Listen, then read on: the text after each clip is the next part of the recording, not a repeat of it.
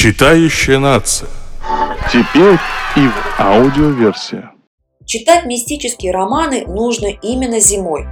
Длинные зимние вечера более располагают к чтению нереального и потустороннего. Джон Бойл и его книга «Здесь обитают призраки» пополнит нашу коллекцию мистических триллеров. Справка об авторе. Джон Бойн – известный современный ирландский писатель. Автор романов для взрослых и детей. Одно из его произведений «Мальчик в полосатой пижаме» экранизировано в 2008 году. Книга «Здесь обитают призраки» написана в жанре готической мистики в 2014 году и по праву завоевала читательскую любовь. На написание готического романа Джона Бойна вдохновили выдающиеся представители английской прозы. В первую очередь это, конечно же, Чарльз Диккенс, Артур Конан Дойл и Шарлотта Бронте. Читающая нация. Теперь и в аудиоверсии. Англию времен Диккенса вообще трудно представить без призраков, привидений и замков, где они нашли себе пристанище. Вот и здесь молодая учительница в порыве отчаяния и одиночества после скоропостижной смерти отца решается откликнуться на странное объявление в газете, где срочно требовалась гувернантка для двух милых детей. Сойдя с поезда, Элоиза решительно направляется к месту назначения.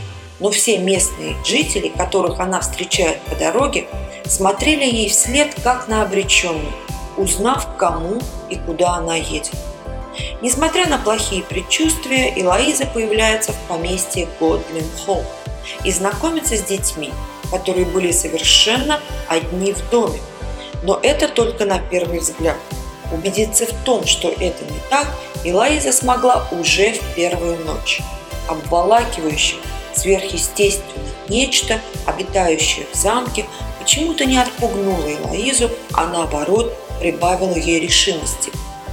Чем больше она проводила время с детьми, тем больше проникалась к ним своим сочувствием. Так как это были ее воспитанники, но и они были в сущности несчастны и одиноки. Постепенно Элоиза узнает, что до нее здесь было убито шесть гувернантов, одна за другой. Предпоследняя из них чудом осталась жива. Это она напишет объявление в газету и со всех ног понесется на вокзал. Столкнется с Алоизой, на которую будут смотреть глаза полные ужаса и страха. Ну и несомненным бонусом этой книги, конечно же, служит описание жизни и отношений чопорной викторианской Англии. Читающая нация. Теперь и в аудиоверсии.